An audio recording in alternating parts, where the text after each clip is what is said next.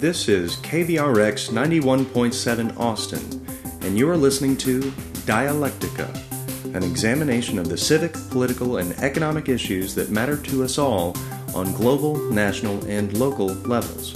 Dialectica is brought to you by students of the LBJ School of Public Affairs and is produced in partnership with the LBJ Journal of Public Affairs. We hope you enjoy the show.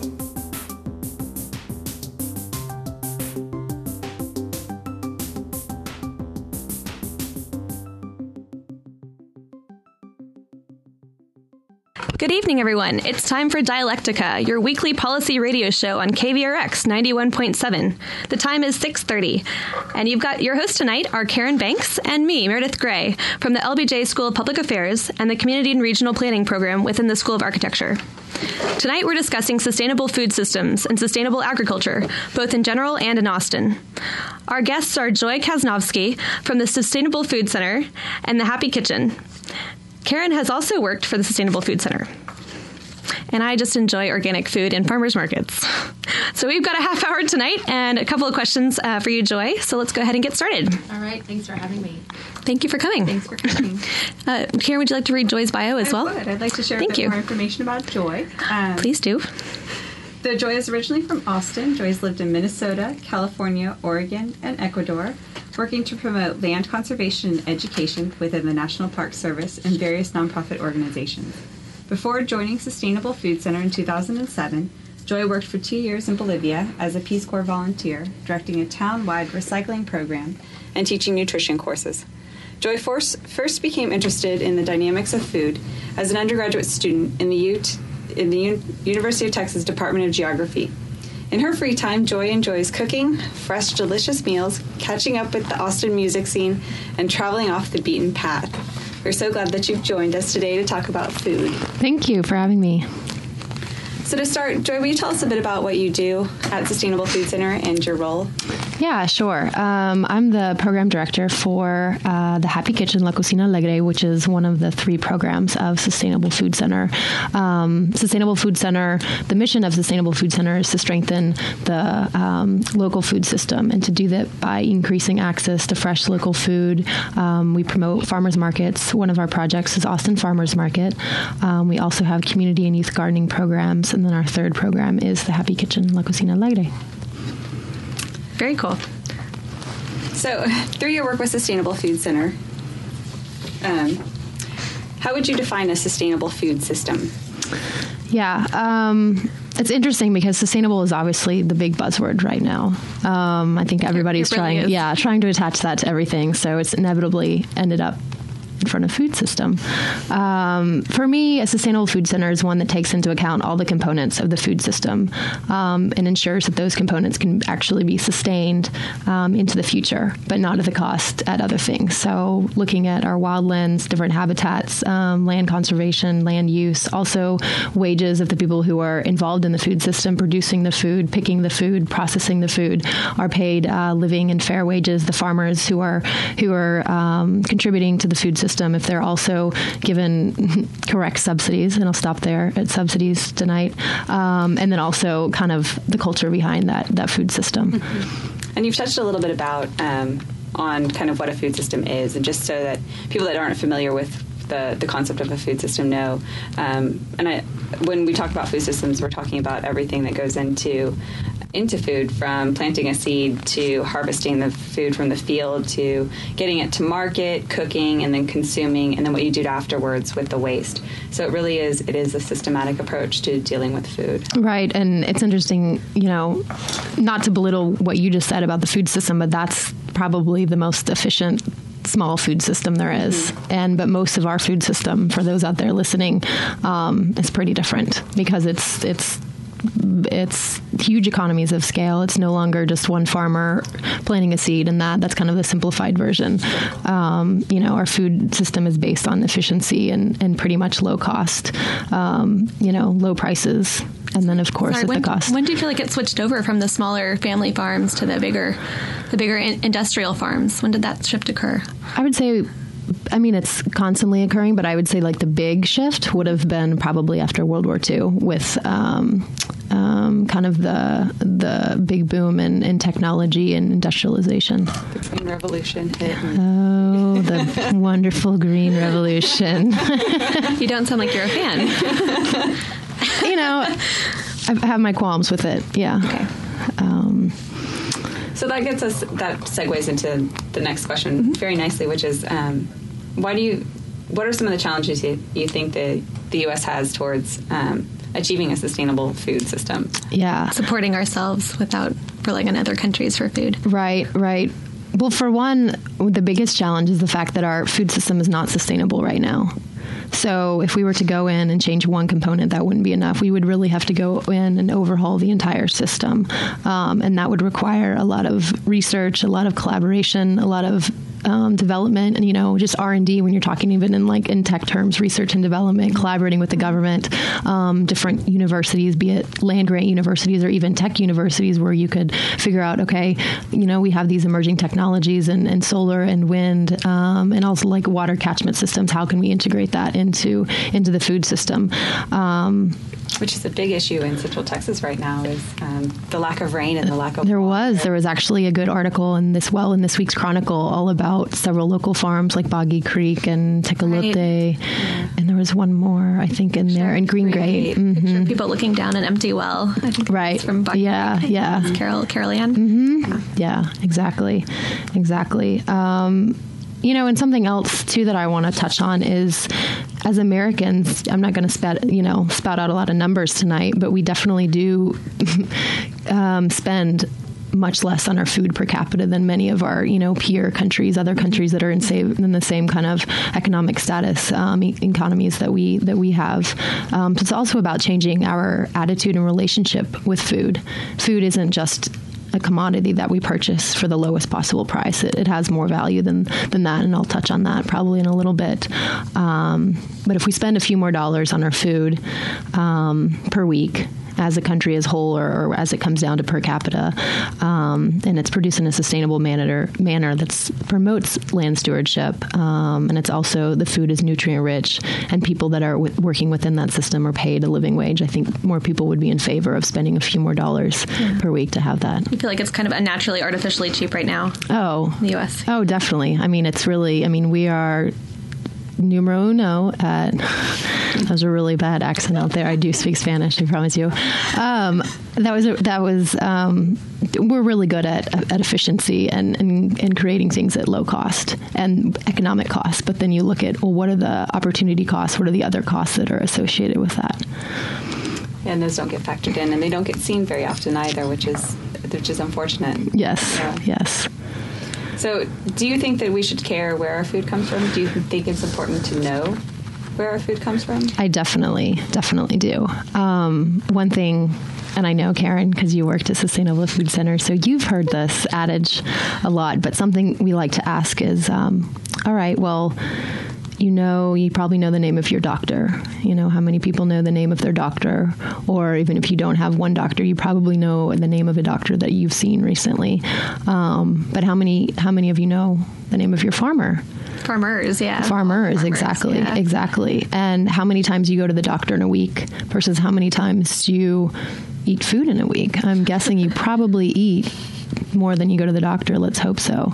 Um, so not only is food medicine and sustenance, but it's also culture, it's social justice, and, and it's the environment. And most of our country, again, has morphed, um, or food has morphed into this commodity that's only seen as uh, food or only seen as fuel, um, with really no consideration of, of how it was produced, what labor went in, what resources went in to, to produce that food. Um, and so, again, kind of on the attitude, um, we need to change our, our attitude towards towards food. Um, and it's and it's another it's a safety issue as well. You know, I can we can the summer was pretty hilarious for the farmers market, for the Austin farmers market, because of the jalapeno scare. Um, right. Well, it ended up being tomatoes the jalapeno, too. but it no, it started off as tomatoes, and then everybody was afraid to eat tomatoes, and there was huge re. I mean, essentially huge, including you know large, um, super, um, you know, grocery stores were throwing out tomatoes, and then they finally found out it was jalapenos, and it was coming from another country. There's that. There's also the melamine scare with China, yeah. Um, and yeah, I mean mean, you know, um, and I'm not, and I'm not saying that that we should stop, you know, consuming, say, olives from from Italy that you might have, you know, as an hors d'oeuvre, or we're never going to have tea leaves from Sri Lanka or these types of things. Um, but I am saying that I think we could spend a lot more time and invest a lot more money into producing food. You know, do we really need to get a plum all the way from you know five thousand miles away? Yeah. yeah, exactly. There's a lot that goes into it in terms of the not just in terms of the quality of the food you're getting, in terms of the nutri- nutrients that are in it. Um, the longer it sits, the less vitamins, less nutrients it has, mm-hmm. the less it's nutritious for you. Um, it's it's a quality thing as well. Exactly. So. Are there stores here in Austin that would have like your food miles posted? Do any stores do that that you all know of? So you would you would know like where your oranges came from. I guess sometimes they'll say like what country or, or something. Different. Yeah, I think I don't think that actually says food miles, but I'm sure if you went in there with your BlackBerry and was like, oh, this came from you know New Zealand or this came from Chile or this came from Italy, you could probably figure it out. Versus if you go you know again to a farmer's market, um, you can actually meet the farmer and wow the farmer came from you know maybe 20 miles away maybe 200 miles away but um, Wheatsville does food miles, but it's only local food miles. Okay. So I was actually in there this past week and didn't see that. It's on certain, I think certain things. Certain food. Okay. Like in the dairy. a little section. tag. Yeah. Okay. Like, it's from Pure Luck. Good, good. Right. Right. Seven point three miles away. Yeah. yeah. It's very close. Yeah. Um, Joy, you mentioned something about changing your attitude towards food. Will you mm-hmm. a little bit about um, what the Happy Kitchen does and how it helps to change attitudes towards food? Yeah, um, the Happy Kitchen La Cocina Alegre program of Sustainable Food Center is it's kind of I almost see it as in some ways is kind of one of the gateway programs to Sustainable Food Center and, and what we do at Sustainable Food Center. Um, we we aim to serve um, folks at risk for chronic um, diseases, diet related diseases, so heart disease, cholesterol, diabetes. We even have classes now for, for breast cancer survivors, which wasn't even, it's not necessarily considered a diet related disease, but when you look at what is recommended um, for, for having the healthiest diet, really it, it spans across the board, whatever um, disease you may be battling or, or not be battling. Um, so we aim to, to teach folks um, how to cook healthier and especially by using fresh fresh, seasonal, local produce. So it's really getting back to the basics. Um, a lot of people, when you think about, when, again, when you think about food, you think about grocery stores, you think about items that are packaged nicely in a can, in a wrapper, and you put into your grocery cart. And we really emphasize in the cooking classes stay on the perimeters of the grocery stores, go to your farmer's market or, or grow your own food, and really focus on that on that fresh, um, those fresh things, be them um, um, fruits or vegetables or certain kinds of meats or dairy. Um, keep it simple, and then and simply cooking again. I mean, that's part of the attitude is because we live in this fast-paced society. Again, we eat on the run. We don't. We no longer cook. It's interesting. I was at the American Public Health Association conference back in uh, the end of October, and um, one uh, particular scientific study they were talking about. They were talking about the differences between different cultures, and um, kind of the a lot of the Latina moms now who are you know young moms were never invited into the kitchen as as children because their moms were trying to get ahead. They were working several jobs.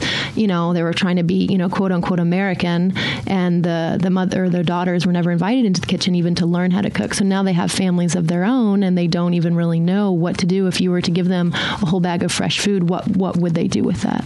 Um, or even which things to, which things to get. Yeah, yeah, yeah. So, anyways, it's it's a great program um, to teach people how to cook and to get enthusiastic about cooking healthy and making and making um, eating and, and, cooking fun. Um, and it's kind of the first step to introducing food as as something more than again just just a commodity, just fuel that you put into your mouth.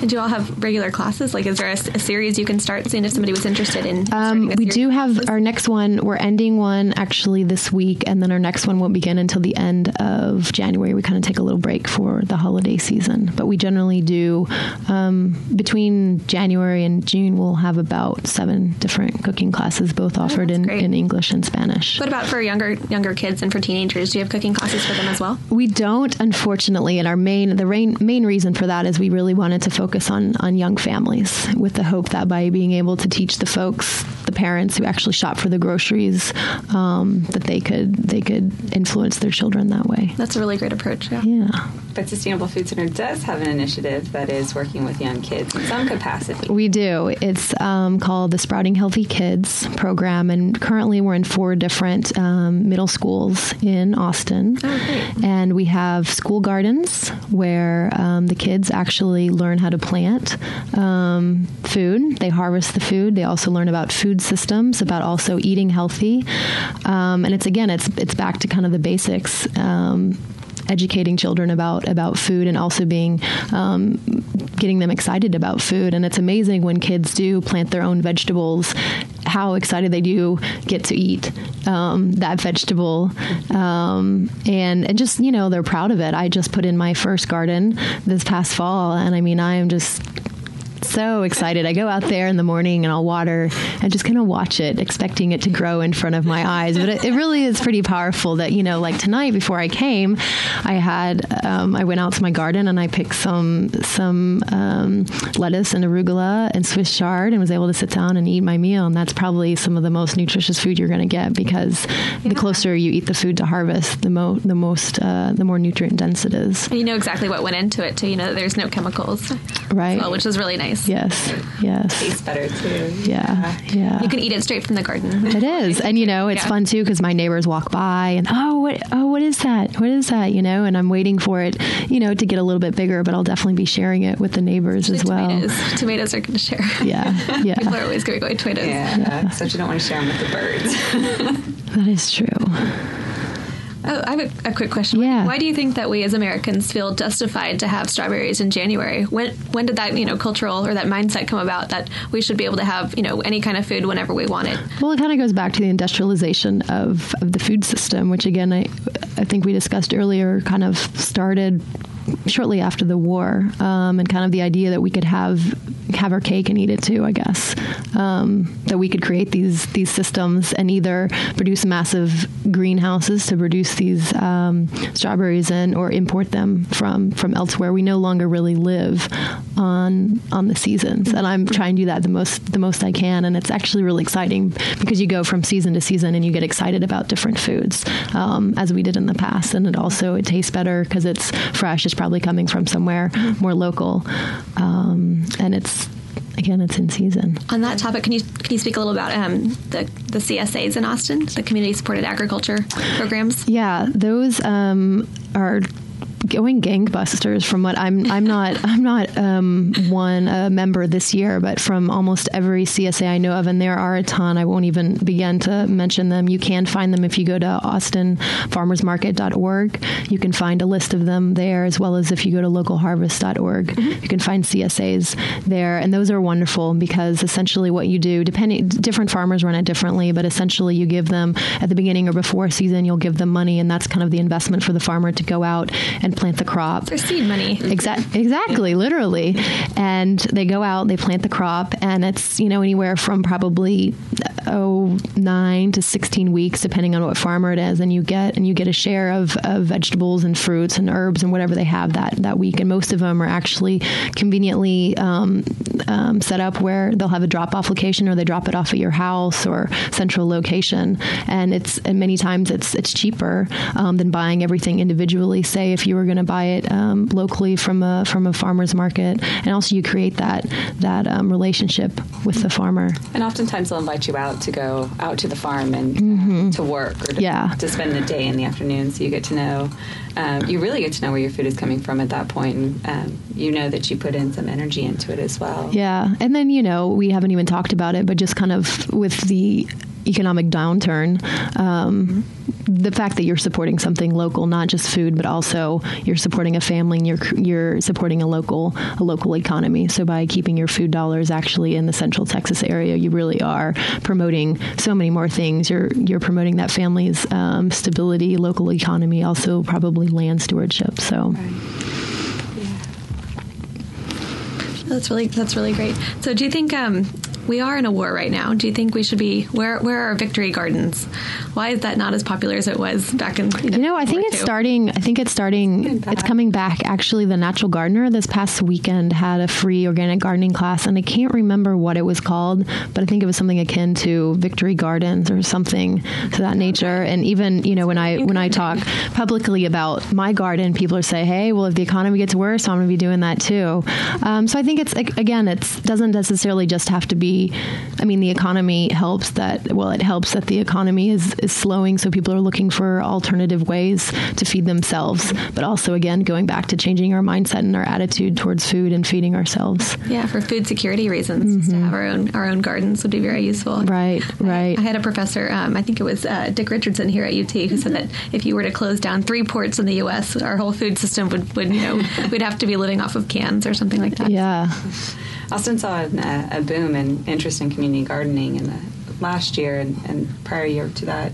Um, as our city grew and, and, land became scarce, people started looking for other ways to, to grow their own food. Living in condominiums, living in apartments, they need an outlet. And so I think that in and of itself um, brings back the whole victory garden notion as well. They want to have that space, that communal area where they're, they're growing food and, and bonding with one another on that note, I'd really like to see more front yard gardens in Austin. Sometimes you see them. Hey, I come by my house. I know you mentioned that your neighbors could see you, and I was like, that's great. It's yeah. A, it's a really good way to kind of promote the idea of just gardening in your neighborhood. It is. It's, you know, when you realize that so many other people are doing it too, I think there's, you know, you're just much more encouraged to keep going with it. Right, right. Yeah. I, well, my backyard, I was kind of forced to. My backyard's quite shady, and my front yard's where the sun really is. Good. But it actually is great because I've, you know, interspersed flowers within it. So, and then you've got the different colors, and especially, you know, like the chard, and it just looks really beautiful. Pretty, yeah. yeah. So Vegetables have, can be beautiful. do you have any fear that someone's going to walk off with your food? You know, it's funny because I was talking about that with some of my friends and coworkers early on, and you know, I haven't figured. I don't know if all of my neighbors have figured out that I'm quite growing food. I think they figured out that there's some weird looking plants in my front yard, but I'm not sure if they've they've cottoned on. right. Yeah. I think it would be different if it was something like apples or or um, or tomatoes. Maybe that was more a little bit more visually tangible, or, or like herbs can sometimes be. Uh, what is that? Yeah, yeah, exactly. Like so, yeah, so I haven't I haven't had any problems yet. So I'll, I'll let you know if I do. Okay. Yeah. And what's your um, what's your most favorite thing that you're growing right now? Uh, beets. Yeah. I love beets. do, you, do you do canning as well? You know, um, I I want to try to do it more. Um, I freeze a lot of stuff, I guess. Like I just made a huge um, pesto. I harvested a bunch of basil, and before before you know before the the freeze gets it, I just process that and, and freeze it. Um, and put that in the in the already made pesto, and that's really great. I mean, fat talk about fast food. I mean, that's pretty quick, and it's and it's really cheap, and it's super nutritious. Ice trays work really well for putting pesto away. Yes, little ice cubes. Mm-hmm. Pesto cubes. Yes, definitely, definitely. Uh, so, what um, for those that don't know, what's in season right now? aside from beets. Right. and beets are just coming into season, I will say. I mean, my beets are, are quite small um, they're not. They're definitely not ready. They're they're a while away. Um, in season, I mean, fall and winter is the time for greens. So any type of lettuce, arugula, spinach, um, chard, um, mustard greens, kale, I mean, the list goes, I mean, greens that I haven't even heard about, going on and on and on. Then you've got your broccoli, your cauliflower, more of your cruciferous vegetables. Um, let's see, leeks, um, certain types of potatoes. Um, I'm trying to think what else I've seen at the farmers market as well. Yeah, that's great. That's a, a good list. Radishes, carrots. carrots. I mean, pretty much. And what's so great about living in Central Texas is we almost don't. We can produce food year round. We have kind of this, mm-hmm. um, maybe underplenish season around like September, August, because that's kind of like our quote unquote winter here in Central Texas when it's really just just the heat. So dry, too. Exactly, exactly. But beyond that, I mean, we can we can be producing food all year long. So as soon as you know, once winter's over, then you can start with your spring and, and summer garden and plant different crops. So if somebody wanted to plant start a garden this weekend, could they actually plant something now and have it have it be fine without you know a frost coming? Oh yeah, yeah, definitely. In fact, we're past our average frost date for the year. We're supposed to get our first frost in uh, November 15th. It's been unusually warm. It has been. It has been, and that's again, that's what's great about Central Texas is you can pretty much plant something year round. And something will come up out of it, mm-hmm. even if something else doesn't work. Yeah. yes. Something good will come The out of it. wintertime is when you plant all your fruit trees.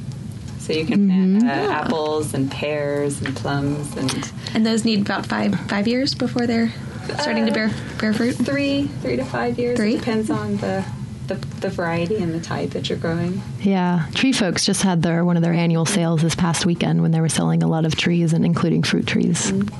So I know Green Corn does a lot of um, planting workshops as well. If anybody's interested in that, do you all work mm-hmm. much with Green Corn? You know, we don't we don't necessarily work a lot collaboration wise, but we definitely are good friends with mm-hmm. with the folks at Green Corn, and I think in the going forward, we do want to collaborate more to not not duplicate efforts. You know, when they're doing a gardening Putting workshop and we're community doing a gardening workshop, kind of combine and, and do that. I do work a lot with schools as well. When you mentioned that you were working with mm-hmm. middle schools, I was like, oh, yeah, yeah. That's good. So um, we've got about five minutes left. Um, I wanted to ask: Is there is there such a thing as sustainable agriculture for corn? You know, I'm really glad you asked me that question. Everyone hates corn. you know, and corn's gotten a really bad rap. And, and believe me, I'm probably American corn. I'm not, you know, too gung ho about, and it's more the system behind it. But it's really interesting because if you look at a culture, I mean, every culture around the world has some sort of, of crop that that its culture is based on. Um, so if we just Yes, look, you know, drive a couple miles to the south, and we hit the border of Mexico, and and really the Southwest as well. But but corn is was you know was a major staple. Exactly, and, and me- the Mexican diet is based on corn, and they have been growing corn for the millennia, um, for centuries. Um, but the secret is that they've used very different types of corn. You know, corn that's made for valleys, corn that's made for um, drought tolerant areas, um, large kernels, small kernels, high elevations, low elevations, brown corn, green corn. Red corn, corn for tortillas, corn to eat, you know, plain like an elote. Um, and then once they once they produce it um, and then harvest it, it's actually kept as a as a whole grain. And it's interesting because just north here in the United States, we've become more of a corn based diet, but very different. Um, we have corn fed beef, we have high fructose corn syrup, and lots of different products. Um, But- but the corn- strains of corn that we grow. what's that? We have very little variety. Exactly. It mainly comes from a, a monoculture, um, it's and which needs huge amounts of pesticides and fertilizers that are that are derived from from oil, um, and it's highly processed. And we don't actually eat corn at the first level. It's usually at a secondary or tertiary level. So yes, it can be a sustainable product, but not the way that we're doing it. Not using so many chemicals, probably.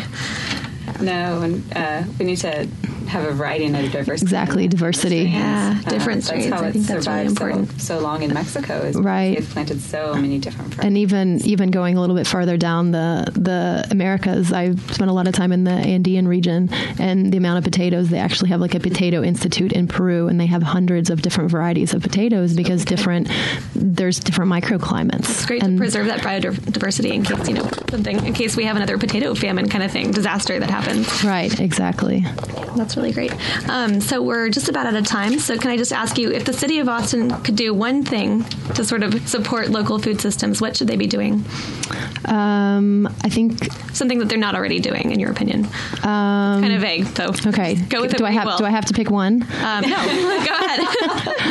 I think I think one um, identifying food as a, as a major player and as contributing to our carbon footprint. About thirty percent of all of the carbon emitted, CO two emitted, is due to some sort of um, agricultural production. Whether where it is along that line, I mean, it gets more complicated, but about thirty percent. So identifying food as a huge component of the of our carbon footprint as we look to go like a carbon neutral city. Um, something else we need to think about is is land use and setting aside land for either community gardens on parks, um, on parkland, and also creating um, a better relationship between rural, um, rural and urban populations. That's, that's, a really great point.